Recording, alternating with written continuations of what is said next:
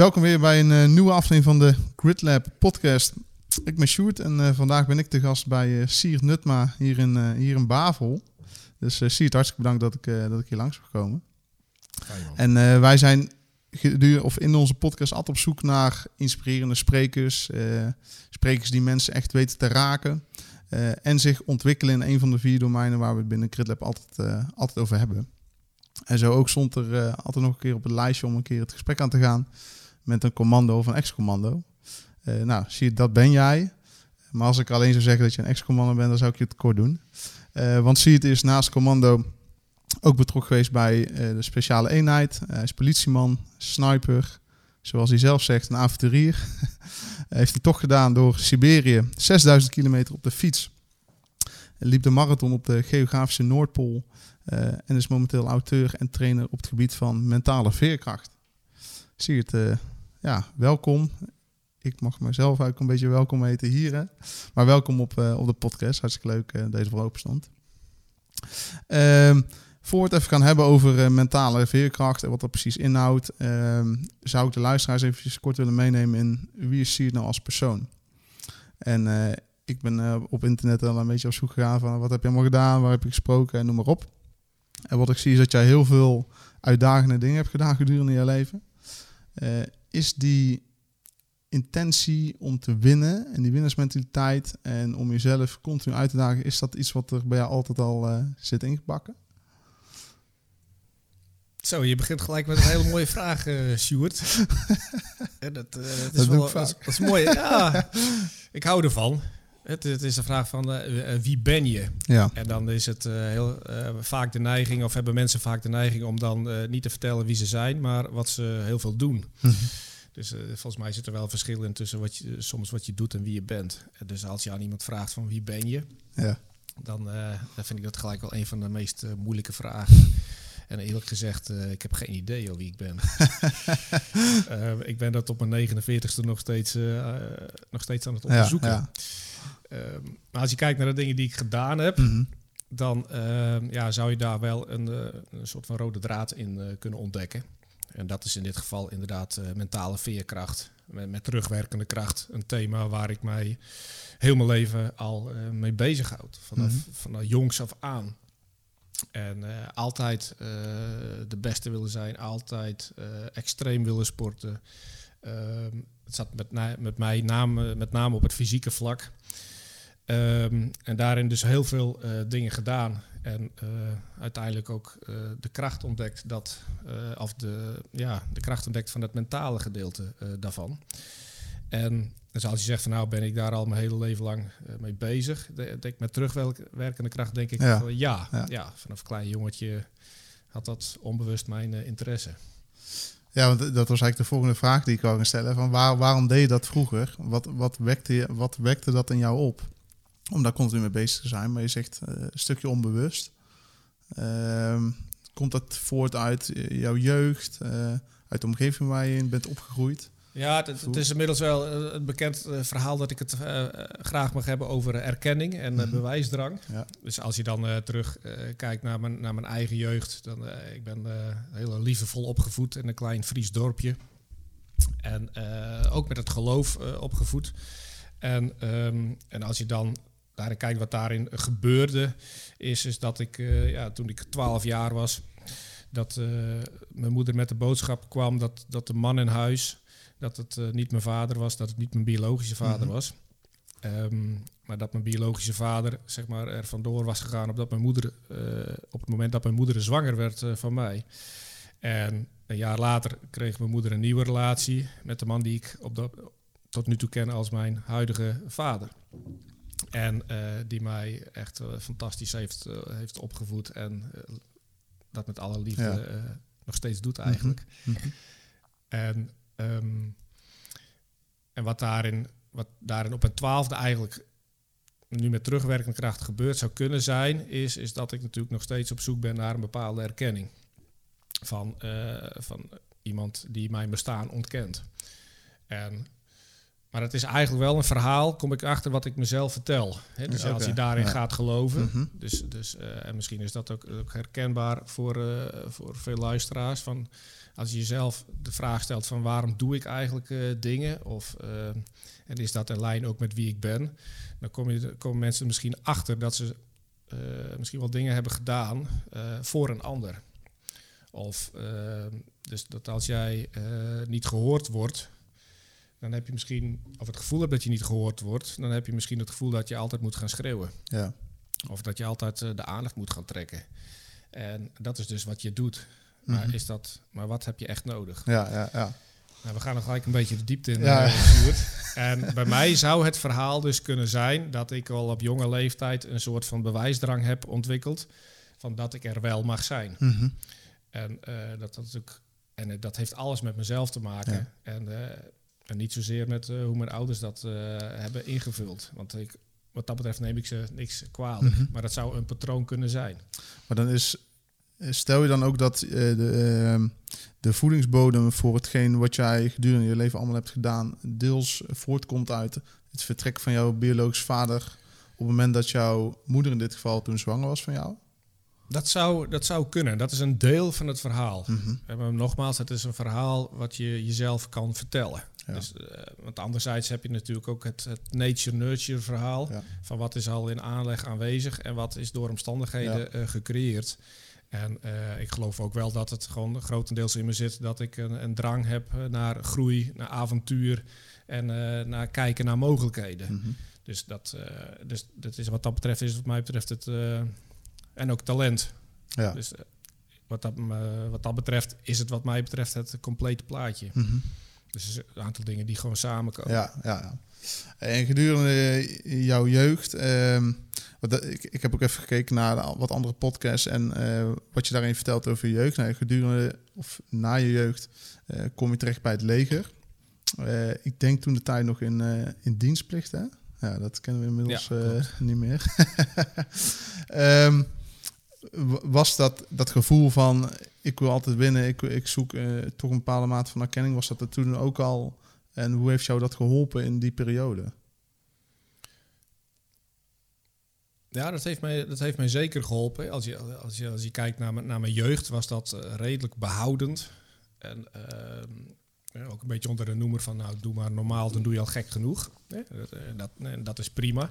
En dus eh, toen ik op mijn achttiende eh, in het leger ging, ja, toen ontdekte ik ook een hele andere wereld. Ja. Weet je, de, de stoere mannenwereld, Ja, ja. De, de wereld van het avontuur. Je ging op oefening, je ging naar het buitenland. eh. Je was met de maten onder elkaar. Ja, daar ging een eh, wereld voor me open, Sjoerd. Dus eh, ja, ik, ik, ik vond dat fantastisch. Weet je, dan, dan weer dat, dat eh, fysieke met dat mentale gecombineerd. Mhm. Weet je, dus gewoon afzien, je lijf leren kennen, omgaan met tegenslag. ehm, omgaan met teleurstelling, maar ook successen boeken. En gewoon weten dat als je, heel, als je ergens heel hard voor traint, dat gewoon de mogelijkheden grenzeloos eh, Ja. zijn, bij wijze van spreken. Nou, en dat, dat is wel iets wat je echt leert eh, in het leger. Dus ook Mhm. de, de kameraadschap, eh, de verbondenheid. Eh, en terwijl je gewoon met elkaar diep in de, in de shit zit, gewoon elkaar eens even aankijken van eh, bijna met de humor. Van, eh jongen, jongen, wat, wat gaan we nou doen, weet je wel? Ja, dat, eh, dat, dat- ja dat, dat, dat zit daar allemaal in. En dan, Eh, En, en hoe heb je die tijd... ehm, ehm, hoe, stond je er toen de tijd in? Zag je het meer als een leidersweg of zag je het echt als een weg om jezelf verder te ontwikkelen? Hoe, Nou, dan was ik op, een- op een jonge leeftijd. Ik heb er van mijn 18e tot mijn 30 dertigste bij Defensie gewerkt. En toen was ik nog niet heel bewust met, met dit soort vraagstukken Ja. bezig. Van, eh, nee, ik, ik, werd, ik was denk ik gewoon onbewust bekwaam in hetgeen eh, wat ik deed. Ja. En, ehm, ik, eh, ik was er ook goed in. En dat wereldje lag mij gewoon. En, ehm, en als je het leuk vindt en je hebt er plezier in en, ehm, en je boekt resultaten, ja, dan, dan, dan ga je gewoon lekker door. En later leerde ik pas, oh, wacht eens eventjes. Hey, ik heb eigenlijk best wel slechte leiders gehad. Of ik heb hele goede leiders Ja. gehad. Ehm, zo, op sommige punten heb ik zelf als leider echt wel een paar keer de plank echt flink misgeslagen. En zou Ja. ik echt dingen graag overnieuw willen doen. Ja. En anderzijds eh, heb ik als leider dingen ook weer heel goed gedaan. Mhm. En maar dat was pas met terugwerkende kracht dat ik daar later over na ging denken van... Dan ga je boeken lezen, je gaat jezelf ontwikkelen. En dan kom je erachter van, oh, dat heet zo. Oh, dat is dus samenwerken. Oh, Ja. dat is dus afzien. Oh, dat is dus leiderschap. Oh, dat is dus veerkracht. Oh, dat is dus omgaan met teleurstellingen. Ja, en dan, dan krijgt het allemaal een naampje. En dan ga je het ook in een bepaald licht zien. Eh, wat ik wel eens ehm, eh, zie bij commando's of ex-commando's is dat eh, het leger en bij jou ook het geval van Special Forces, ehm, dat dat een hele goede leerschool kan zijn voor alles wat komt kijken bij persoonlijkheidseigenschappen. Dus niet zozeer op inhoud, Eh, niet, niet wiskunde en geschiedenis en noem maar op, maar als we het hebben over communicatie, wat je zegt, samenwerken, leiderschap en dergelijke. Eh, was dat voor jou ook het geval? Ja, eh, daar zitten hele belangrijke lessen in, in opgesloten. Kijk, als je, als je kijkt naar de kernwaarden bijvoorbeeld van het Korps Commandotroepen. Ja, dat is moed, beleid, eer, trouw en trots. Ja. Nou, dat ik ze na zoveel jaar nog steeds gewoon uit mijn hoofd weet. Zit Eh, erin gebakken. Dat zit erin gebakken, want er wordt geleefd, er, er wordt gedrag eh, verwacht dat je leeft naar die kernwaarden. Mhm. En dus elke beslissing die je neemt is getoetst aan kernwaarden. Mhm. En eh, als je bij het Korps Commandotroepen wil komen werken, word jij getoetst op die kernwaarden. Dus er, vindt eerst een selectie plaats of jij eh, in potentie geschikt bent om dat werk te kunnen doen. En als die selectie heeft plaatsgevonden, waarbij je dus fysiek en mentaal flink door de mangel wordt gehaald, dan pas ga je ook eh, dingen leren en word je opgeleid. Ja. Weet je, dus, ehm, dus ze gaan eerst kijken naar eh, ja, bepaalde karaktereigenschappen. En dan zeggen ze, nou, dat is de kerel die we hebben. En stiekem hebben ze natuurlijk al met de schuine ogen Ja. gekeken van, nou, eh, die is ook opleidbaar. Ja. En, ehm, en dat is wat ik soms in organisaties tegenwoordig wel eens mis als, als, als, trainer. Dat eh, in eer- soms mensen en organisaties niet, niet eens de kernwaarden op kunnen noemen waar ze voor staan als organisatie. En B, dat als ze het wel opnoemen, dat het gewoon niet echt is. Mhm. En eh, ik heb, eh, Dat leer je wel bij de commando's. ja, ja, ja. Ehm, want alles wordt daaraan getoetst. Welke, elke beslissing wordt getoetst aan kernwaarden. En, en er wordt ook regelmatig eh, de vraag gesteld van nou, hoe, hoe doen wij dat nu? Hoe doen we dit nu met elkaar? Weet je, en vooral ook, en nu hebben we het wel over een extreme vorm, eh Sjoerd, hè, wat Korpscommandtroepen is een middel Ja. wat wordt ingezet in uiterste situaties. Dus eh, dat wordt ook wel echt op het scherpst van de snede Ja, gespeeld. En eh, in die zin gaat de vergelijking eh, met het bedrijfsleven ook eh, soms wel een beetje mank. dus we moeten het ook niet eh overromantiseren. Ja, oké. ja. Ik, snap, ik snap wat je bedoelt, inderdaad. Ja. Ja, ja, ja. Nou, maar ik, ik, ben daar... ehm, ik vind het altijd wel een heel interessant vraagstuk. Is dat... eh, vroeger had je toen de tijd nog dienstplicht, hè? Eh, ja, ik eh, met mijn leeftijd ben 24, eh, ja... Ik vraag me af of dat voor mij nog ooit een keer gaat komen. Dan had die tijd waarschijnlijk al daar moeten zijn. Ehm, vind jij ook dat wij in deze tijd, misschien zit iets veel op de inhoud, ehm, in een wat meer softere generatie leven? En zie je dat dan ook weer terug in de bedrijven waar je bijvoorbeeld ook trainingen geeft? Ja, het antwoord wat voor de hand ligt is ja. En tegelijkertijd eh, kan ik mezelf dan eh, de schuld geven. Dat Ik ben ook eh, bezig om twee dochters op te voeden. En ja, die, die worden niet met een hard regime opgevoed. Dus als je, het is heel makkelijk om eh, tegen een generatie te zeggen van nou, dit is de... eh, vroeger had je de patatgeneratie. En, en om dan nu te zeggen, ja, dit is een softe generatie. Zie je wel, ze zijn niks gewend. Want dan moeten we denk ik weer even naar de generatie terug... die de, die de huidige generatie heeft opgevoed. Ja, Kijk, eh, als jij gewend bent om voor je kinderen altijd de witte draadjes van de mandarijnen te halen. Ja, dan moet je niet eh, lopen piepen als ze gewoon eh, met een sch- geschaafd knietje huilend eh, thuiskomen. ja, ja. Weet je, dus het is ook wat je zelf creëert. Mhm. Dus als wij vinden dat de huidige generatie te soft is, dan moeten we even kijken naar hoe wij deze Ja. generatie hebben opgevoed. Ah, dat vind ik wel heel interessant wat je zegt. Als ouders zijnde heb jij misschien dat meegemaakt. Maar als je nou voor je kind alles, eh, alles tot in de puntjes gaat regelen. Ja, hoe voed je dan een kind op? Dat is wel een, een hele interessante. Ah, waar- waarom ik die vraag stel is omdat ik Uh, bij bedrijfsleven, kijk, jij bent ook uh, je bent auteur en je bent ook trainer op het gebied van mentale veerkracht en je zit ook veel bij bedrijven. Uh, wat je vaak ziet is dat mensen niet goed in teams weten samen te werken. niet altijd, dat is logisch, niemand weet altijd de juiste beslissingen nemen, maar ook vaak hele beslissingen nemen die niet gegrond zijn op bepaalde waardes. Ehm, en denk jij dat als wij vanaf jongs af aan meer leren te leven naar waarden die onder andere ook binnen het leger en korpscommando uh, jou worden geleerd. Denk je dat dat positief effect zou hebben, ook zowel op individuen, maar ook uh, als je kijkt naar het bedrijfsleven in het algemeen? Ja, waar ik aan zit te denken is, is dat iedereen wel op zoek is naar, een, naar zijn eigen identiteit. Mensen willen zich graag uh, aan iets kunnen verbinden. Weet je, je ziet het bijvoorbeeld ook met merkkleding. Bij, als je een bepaald merkkleding draagt, dan hoor je, hè, zo tussen haakjes, dan hoor je ergens bij. En uh, dus ik denk dat identiteit voor mensen heel erg belangrijk is. A, zijn veel mensen heel erg op zoek nog naar hun eigen identiteit.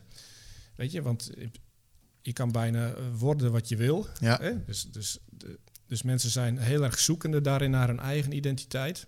En, ja, en dat zie je dus ook terug in organisaties. Dus als je als organisatie niet een hele sterke identiteit hebt, of je kernwaarden zijn niet goed uh, geformuleerd, of het is niet echt, mm dat voelen mensen. Ja.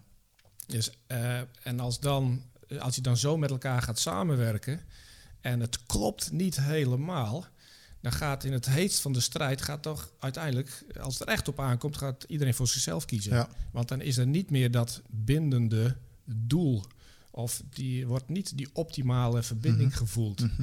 En dat, dat is wat ik, uh, wat, ik, wat ik wel merk in organisaties, dat er vaak sprake is van um, ja, een HR-manager bij een klant van mij, die noemt het altijd zo mooi, die, um, um, hoe noemt hij dat ook alweer? Valse liefde. Dan is er wel, het is allemaal wel leuk en gezellig, ja. maar het is niet echt. Nee, nee, nee. nee. En ja. uh, ik heb geleerd door de jaren heen dat je echt op zoek moet gaan naar die echtheid, want dat is echt wel wat mensen verlangen. Want ik ben er ook van overtuigd dat niemand naar zijn werk gaat om met opzet de boel te verkloten. Ja, dus, ja. dus, dus als je zegt, joh, we werken niet goed samen, um, of het, het, loopt niet lekker, of we lopen elkaar vliegen af te vangen, dan um, gebeurt het eigenlijk nooit, uh, dat woord wat jij veel gebruikt, vanuit een slechte intentie. Maar het is vaak meer een, een, een roep, een bepaald gedrag wat uh, een situatie over zich afroept. Want iedereen wil gewoon mooie dingen maken. Waar je ook werkt, in welke sector je ook zit. Iedereen wil gewoon een fijne tijd hebben op het werk. Wil ertoe doen, wil waardevol zijn. En uh, alleen ja, soms dan uiten we dat een beetje op een onhandige manier. Ja. En heeft dat dan volgens jou te maken met dat mensen uh, niet weten wie ze zijn als, als het gaat over identiteit? Zou kunnen. Het is, het is vaak een beetje ook een eeuwige zoektocht. Hè? Van, van nou, wie, wie, ben ik? Ja. Dus dat, Krijg je dat uh, überhaupt ooit al Ik heb toevallig vandaag net een, een, blog, eh, een blogje over geschreven op LinkedIn. Ah. Van word wie je bent. dus dat, dat als dan het... Uh, er zitten een paar volwassenen die zitten bij elkaar. En er zit een, een, een klein uh, jongetje van een jaar of zes. Uh, die zit op de grond met zijn speelgoed te spelen. En dan uh, vragen die volwassenen in één keer aan het, aan het jongetje van... En, wat wil jij later ja, worden? Ja, ja, en dan kijkt het jongetje, krijgt verschrikt op van zijn speelgoed. en die denkt van, shit man, ik dacht dat ik al iemand was. Dus, maar intuïtief weet je dan dat hij een ander antwoord moet geven. Ja, dat hij, ja, dat, ja, nee, ik word brandweerman. Of, en als dat niet lukt, word ik astronaut. En dan knikken de volwassenen goedkeurend. En dan uh, heeft hij het goed gedaan. Ja. En uh, dus ja, weet je. Um, en als mensen een jaar of uh, 40, 50 zijn, dan gaan ze weer opnieuw over die -hmm. vraag nadenken: ja. van wie ben ik eigenlijk? Ja, dat noemen ze dan een midlife crisis of ja. een quarterlife crisis. Kijk, we zitten ook wel best wel hoog in die Maslow-pyramide. Mm -hmm. Dat als je met, als je met dit soort vraagstukken bezig mag zijn. Hè? Ja, als we in Nederland leven, absoluut. Weet je, we, we, we, wonen aan de goede kant van de Evenaar. Uh, en um, ja, als je over dit soort vragen na kan denken, ja, wie ben ik eigenlijk? En is wat ik doe nog wel in lijn met wie ik ben? Nou, dan zit je al redelijk. Ja. Dat betekent dat je de rest aardig op orde hebt. Ja, ja, ja, ja. ja. ja wat ik ook wel een. Uh, ik ben ook wel heel benieuwd hoe jij er tegenaan kijkt. Uh, de vragen als wie ben ik, überhaupt krijg je er ooit antwoord op. Dat, ja, weet ik niet. Dus meer waar je in gelooft hebt, wat je net ook al even voor de podcast aangaf. Um, maar wat je in mijn optiek heel moeilijk kan doen, is ik pak een papier en ik uh, schrijf even de vraag op wie ben ik. En ik ja, schrijf even twee alinea's. Oké, okay, that's, that's it. De, ik, ik ben daar geen voorstander van. Ik geloof daar niet in. Uh, en daarom hadden we het op een gegeven moment ook over online courses en zo. Ja, wat is daar de effectiviteit van? Maar uh, jij hebt gedurende jouw leven tal van expedities gedaan naar, het zo even, we hebben Siberië en Noordpool. Ehm, en de intenties zullen we dadelijk ook even over hebben. Maar in hoeverre heb je zoiets van, ja, dat soort dingen moet je doen. Je moet, tot, je moet jezelf lichamelijk en ook mentaal gaan uitdagen om pas antwoord te kunnen krijgen op hey, wie ben ik of waar wil ik naartoe? Wie, wil ik nou zijn? Uh, waar ben, wie ben ik? Ik weet niet of je de antwoord op krijgt, maar wie wil ik zijn? Ik denk het wel. Dat zegt iets over visie waar je heen wilt. In hoeverre heeft, uh, hebben die extreme expedities, als ik zo even mag noemen, jou daarin geholpen? En hoe hoeverre denk jij dat je toch wel een beetje naar die uitdaging moet gaan zoeken, alvorens je dichter bij jouw identiteit komt?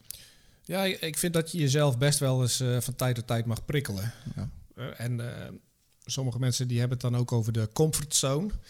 En dat dus buiten je comfortzone, daar vindt de echte groei plaats. En um, maar ik durf die, uh, die stelling nog wel eens ter discussie uh, te stellen. Hè, wat, oh, we, het, we het net over ook over hadden. Van ja, weet je, van oh, je hebt dit gedaan en je bent naar Siberië geweest. En je hebt als een van de weinige Nederlanders een marathon gelopen op de Noordpool. Terwijl je een hekel hebt aan hardlopen. En hoe heb je dat gedaan? En dan, oh, dat is wel heel erg uit je comfortzone. Hè? En nou, daar kun je natuurlijk zo'n heel verhaal van maken.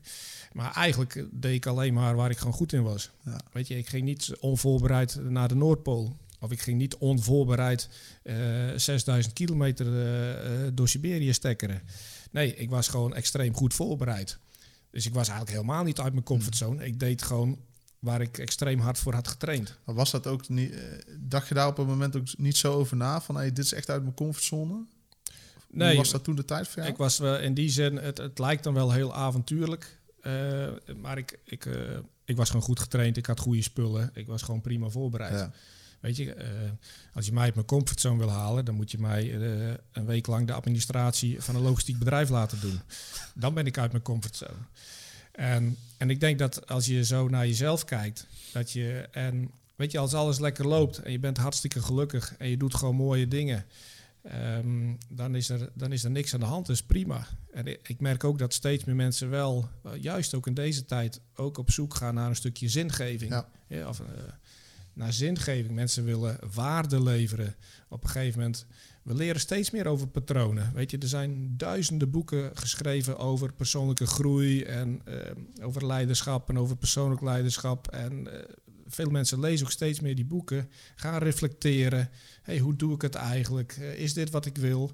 En allemaal geboren uit luxe. Kijk, als je in de jaren 30, als je in de jaren 30 bent geboren, eh, was geboren en je vader was bakker, nou, dan wist je al hoe de rest van je leven eruit zou zien. Weet je, dan, dan, was jij een bakker zo en dan ging je later, werd je ook bakker. Ja. Dat was niet zo ingewikkeld en er was ook weinig keus. En nu hebben wij zoveel keus. Ja, ze noemen dat dan ook uh, wel eens uh, kiespijn.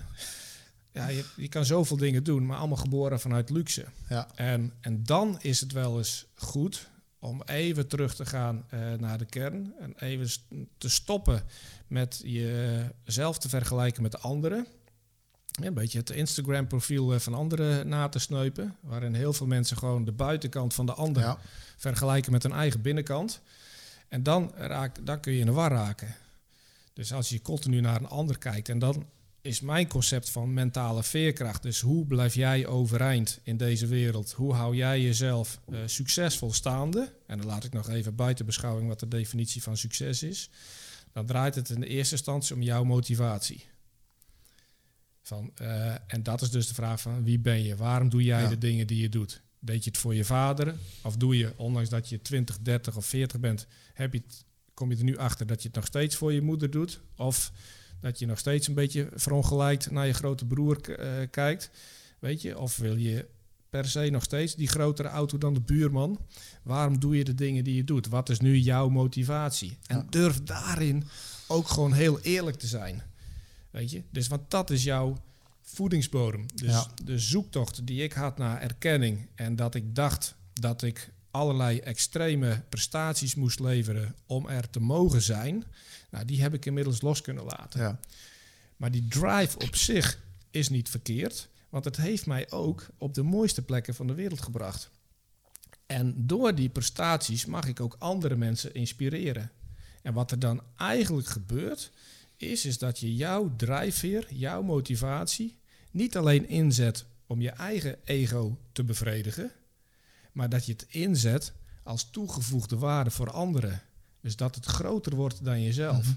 Weet je, als ik dan toch ehm, gemotiveerd ben om een beetje gekke dingen te doen. Ja, ik hoef nu niet meer in mijn eentje op die bergtop te staan, Nee. weet je. Ja. Ik vind het nu gewoon leuk dat er anderen met mij op die bergtop staan. Ja. En vandaar dat ik ook dus ook naast die solo-expedities later ook expedities ben gaan organiseren voor eh, andere doelgroepen. Ja, voor, voor leiders, maar ook voor mensen met een lichamelijke beperking bijvoorbeeld. Dat we samen met een team, met een fantastisch team ervoor gezorgd hebben dat we met een aantal mensen met een lichamelijke beperking een berg in Noorwegen gingen beklimmen. Dat we dus met rolstoelen, protheses, krukken, dat we gewoon mensen gewoon de tijd van hun leven hebben bezorgd. En na, na enige tijd gewoon met z'n allen van een prachtig uitzicht zaten te genieten. ja, mooi is dat. En dan worden dingen dus en groter dan jezelf. Want ook daarin had iedereen zijn eigen motivatie om de dingen te doen Ja. die, die die doet. Ja. Dus ehm, als het groter wordt, iedereen komt ergens vandaan. Iedereen maakt het nodige mee in zijn leven. Eh, leuke dingen, eh, dingen die gewoon kloten zijn. Weet je, maar kijk daar eens naar. Eh, deal with it. Suck it up, Ja, zeg ja, ik dan. En, ehm, en doe er iets moois mee. Ja. Ja, eigenlijk zijn wij dus ook in deze maatschappij, maken we het ons ook onszelf, onszelf extra moeilijk om antwoord te krijgen op, hey, wie ben ik nou, hoe zit mijn identiteit in elkaar? Omdat wij inderdaad, wat je net ook aangeeft, tal van keuzes hebben.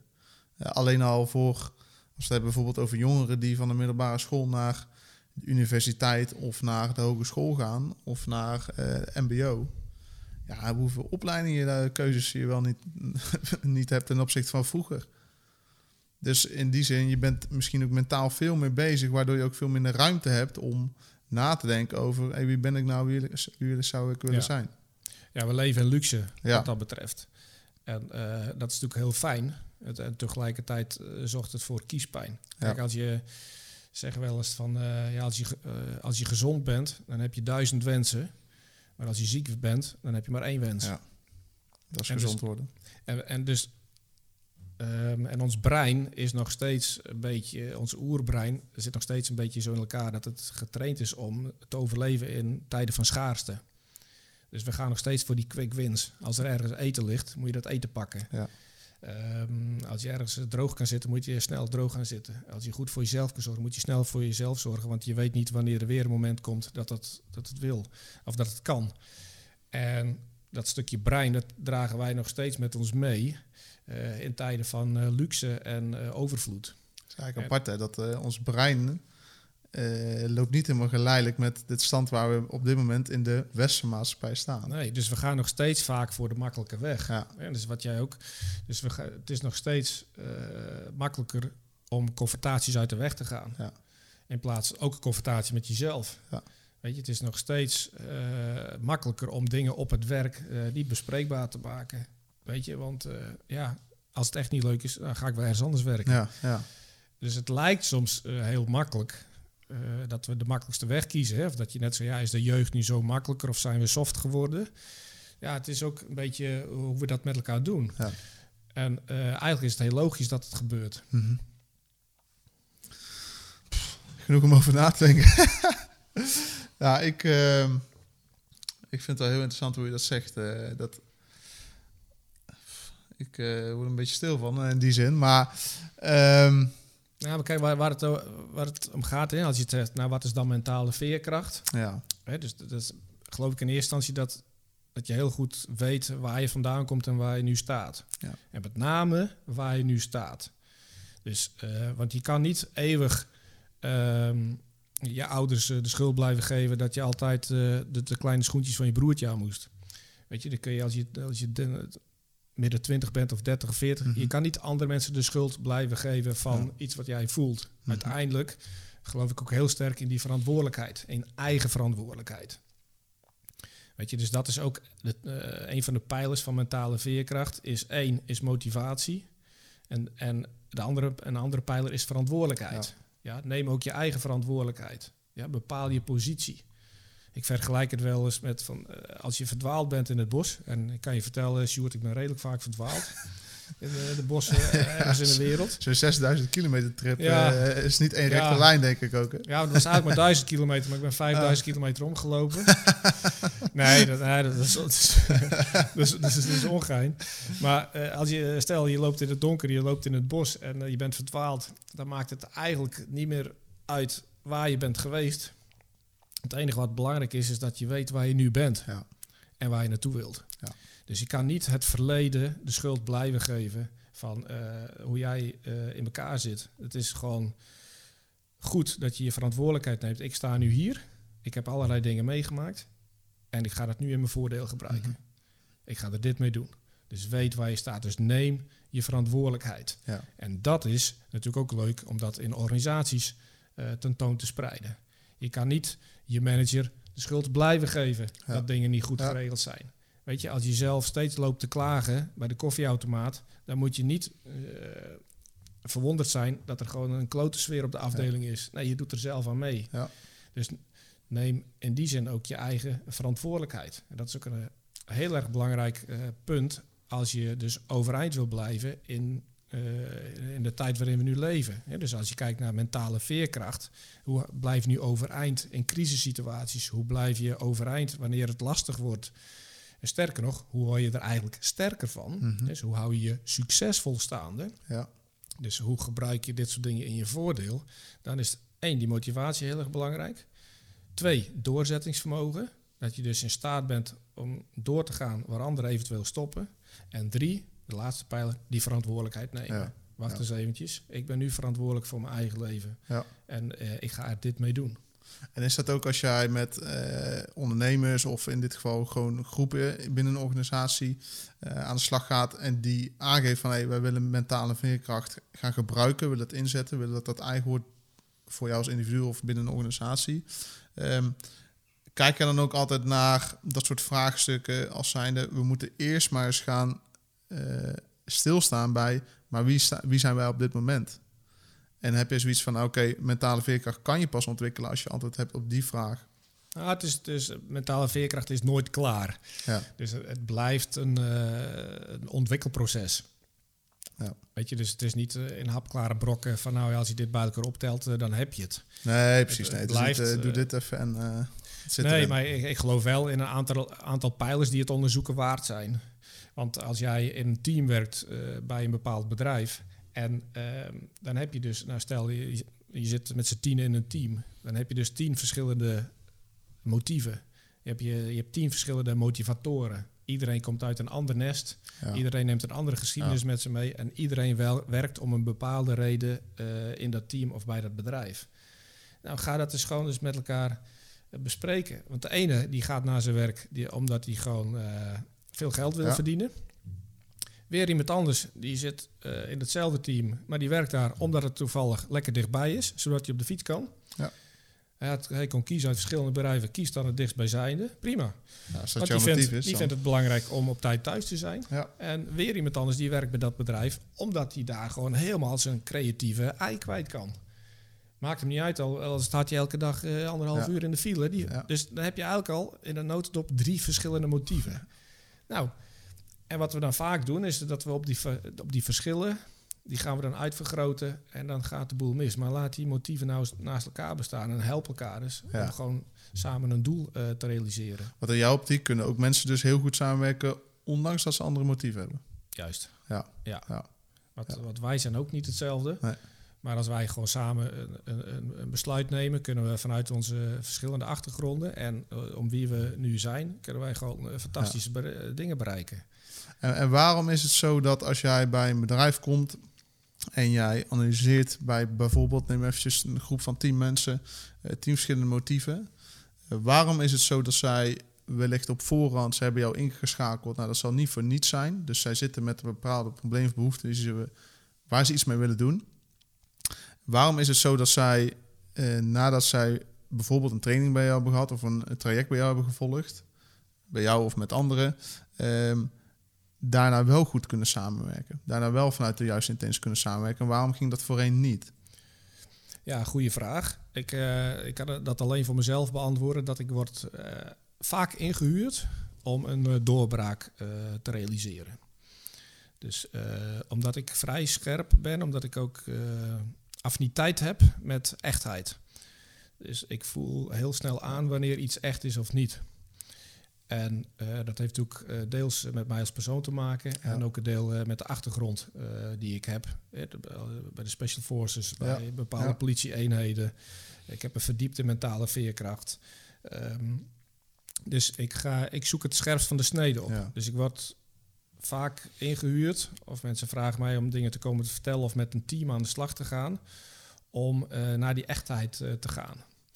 En dat wordt echt, dat is vaak spannend. Is dat er vaak confronterend dan? Het is ook eh, confronterend, Ja. maar vooral als we bezig zijn, heel bevrijdend. Ja. En dat merk je gewoon aan de, ook aan de klanten die ik Mhm. heb. Ze, Oh, wat lekker man. Jij, jij zegt het en we voelen het ook, weet Ja. je wel. En waarom hebben we dit niet eerder gedaan? Waarom zitten we vaak om de hete brei heen te draaien? Weet je, want ja, het is het principe van zonder wrijving geen glans. Ja, ja, En eh, ik prik dan wel door.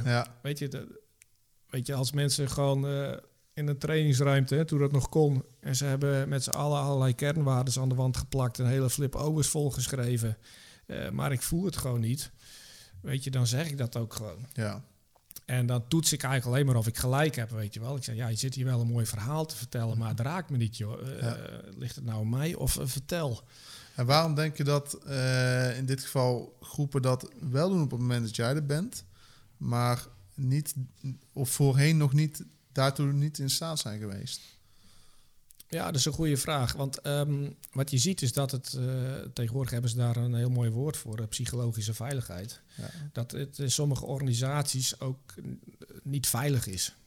Dat het eigenlijk helemaal niet eh, geaccepteerd wordt dat je gewoon lekker jezelf Ja, bent. er is geen omgeving waarin je jezelf kan zijn. Nee, want er moet gewoon gescoord worden, Ja. er moeten KPI's gehaald worden en er moeten bonussen gehaald willen worden, binnen gehaald worden. En dat kan in een aantal gevallen voor onveilig, niet levensbedreigend, maar wel voor een onveilige situatie zorgen. Dus ik merk best wel dat mensen zich soms eh, niet veilig voelen in een team waarin ze al tien jaar werken. Ja.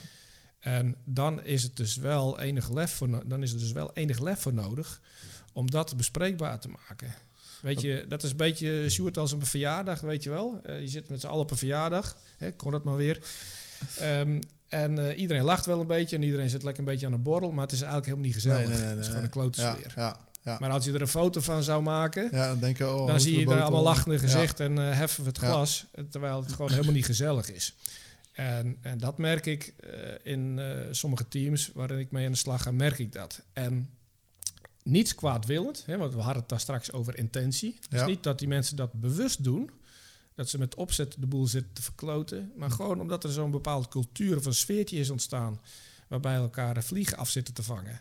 Nou, en ik kom dan vaak om dan dat eh, te zien, te realiseren en dat echt bespreekbaar te maken. En ja, dat, dat werkt zo bevrijdend en dan zie je gewoon de, de mooiste dingen gebeuren. Maar betekent dan ook wel eens dat de verandering eh, die eigenlijk plaats moet vinden, niet plaatsvindt binnen de groep, maar binnen de hele organisatie? Ja, ik, nu, nu, nu maak je het wel heel groot. Ehm, het gesprek krijgt ook een andere wending. Ehm, ja, weet je, dat is. eh, ik, ik noem wel eens het voorbeeld eh, van eh, als je bij een bedrijf komt en de directie heeft een eigen parkeerplaats. Mhm, ja, precies. Weet je dat? Je snapt Ja. wat ik wil zeggen. Ja, ja, ben je een groep of ben je echt in een grote hiërarchie? En, eh, Of dat de manager zegt, ja, maar mijn deur staat altijd open. Ja. Maar er is nog nooit iemand eh, door naar binnen gelopen. nee, als je aanklopt, dan is er nooit tijd. Nee, of mensen voelen zich niet uitgenodigd. Om, om het eh, überhaupt te gaan doen. Of als jij de mensen het hele jaar door als... nou, nu maak ik het wel een beetje scherp, Sjoerd, hoor. Maar als je het mensen heel een jaar lang het idee geeft dat ze niet belangrijk zijn en eh, dat ze er niet zoveel te doen, maar dat ze wel gewoon keihard moeten werken. Ja. En je geeft ze wel aan het eind van het jaar een heel duur kerstpakket. Ja. Nou, dat weet je wel. Ja, Dus ja. dat- waar gaat het ja precies. Kijk, om, om verder in de inhoud te treden, maar het, eh, cultuur maakt in die zin heel veel uit. Ja. Ja. En eigenlijk nog één vraag over, eh, over rondom eh, organisaties werk. Je hebt recentelijk nog een boek geschreven met een best wel prikkelende titel. Hè? Werk, werkdruk bestaat niet. Eh, als ik het goed heb. Hè? Ja, klopt. Ja. Ehm, kan jij eens volgens jou uitleggen waarom dat niet zou bestaan? Ja, dat eh, relateert eigenlijk aan het eerste boek, eh, of maar eigenlijk stiekem het tweede boek wat ik heb geschreven, Mentale Veerkracht voor Professionals. Ja. Dus, ehm, en toen ik naar aanleiding van het boek met organisaties in gesprek kwam, ontdekte ik eigenlijk ehm, dat heel veel organisaties last hebben van werkdruk of werkstress. Of dat mensen het gewoon te druk hebben.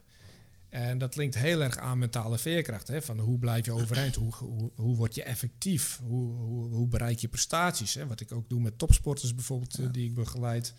Van eh, wat zijn de componenten die ervoor zorgen dat je optimaal presteert? En toen merkte ik dus eh, in gesprekken met organisaties dat zij last hebben van werkdruk. En toen zei ik, nou, maar wat is dat dan precies, dat werkdruk? En toen kwam er eigenlijk niet een eenduidig antwoord. Eh, mensen weten bijvoorbeeld niet wat het verschil is tussen werkdruk en werkstress. Als je mij vraagt, heb ik ook gedaan. Nee. en, dan, en of heel veel dingen die toestanden in organisaties worden gerelateerd aan werkdruk. Ja. Werkdruk wordt ook soms als excuus gebruikt Ja. om eh, de kwaliteit van een bepaald product eh, te valideren. Weet je, dus ja, dit is, het ziet er eigenlijk niet helemaal goed uit. Nee, maar ja, we hebben het zo druk. Mhm. Dus werkdruk wordt ook nog als een excuus gebruikt. Tegelijkertijd is werkdruk ook een soort van ego-product geworden. Ja. Weet je, je moet Ja. vooral zeggen dat je het druk hebt, want Ja. dan ben je belangrijk. Dus hoe is het? Ja, druk. Zo, nou, dan eh, doe je vast eh, goede dingen. Dus toen ben ik daar eens ingedoken.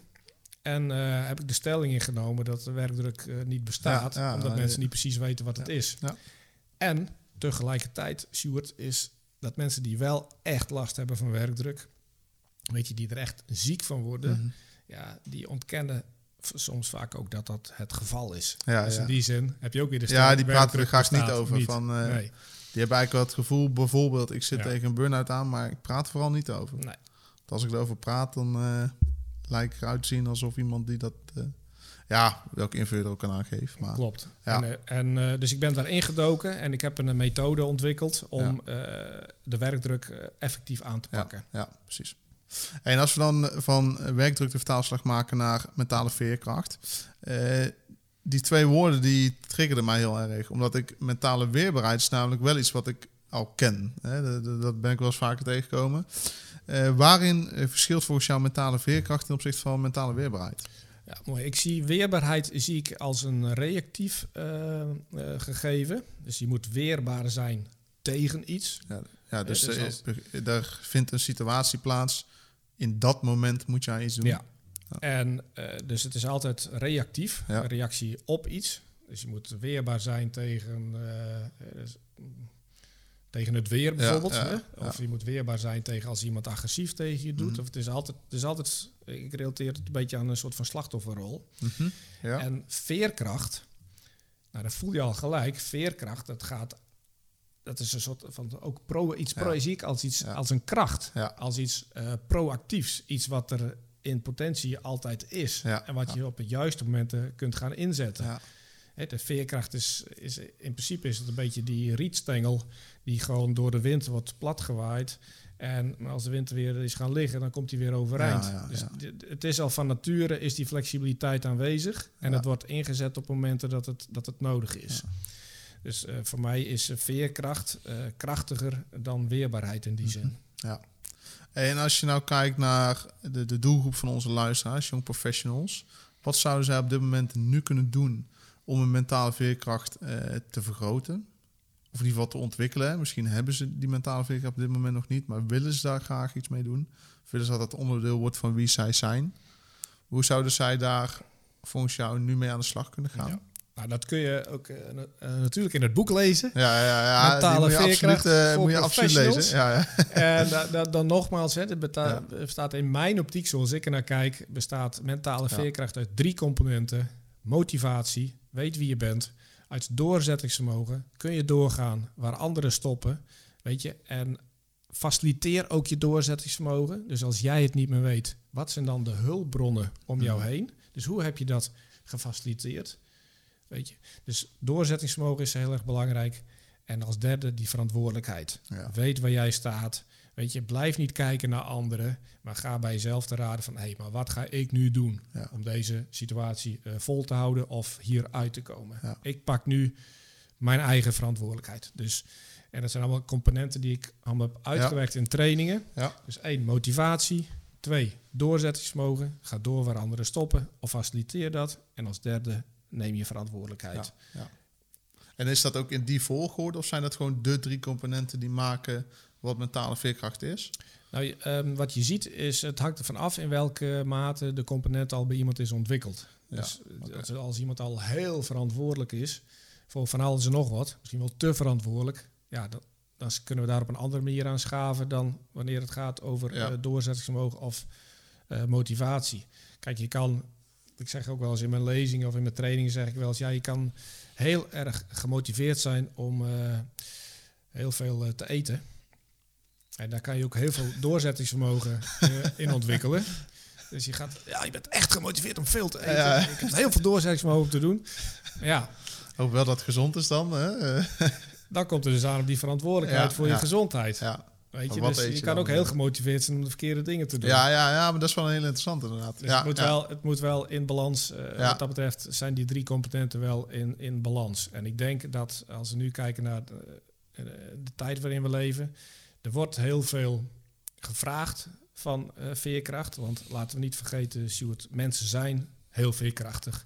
Weet je, jij, jij, kent, jij kent ook de verhalen van van mensen die van alles hebben meegemaakt. We kunnen best wel. Vanuit nature zijn we in mijn optiek dat allemaal. In bepaalde mate. De ene heeft wat andere grenzen dan de ander. We kunnen best wel. We kunnen best we wel. kunnen veel meer dan dat we vaak laten zien. We kunnen heel veel aan. Je kan meer dan je denkt. En dat is ook uh, een van de dingen die je leert bij, bij de Special Forces van ja. Defensie. Dus en niet alleen fysiek, maar ook mentaal. Dus we kunnen heel veel dingen aan. Weet je, als je ook ziet naar de ondernemers nu in deze tijd, naar de, in de zorgsector, er gebeuren gewoon fantastische dingen. Ja.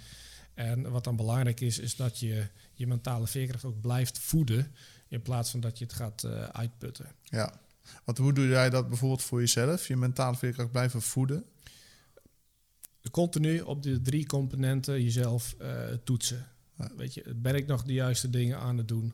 Um, ga, ben ik nog in staat om door te gaan op deze manier? Of moet ik andere dingen doen? En wat is nu wel en niet mijn verantwoordelijkheid? Dus stel jezelf continu de drie vragen.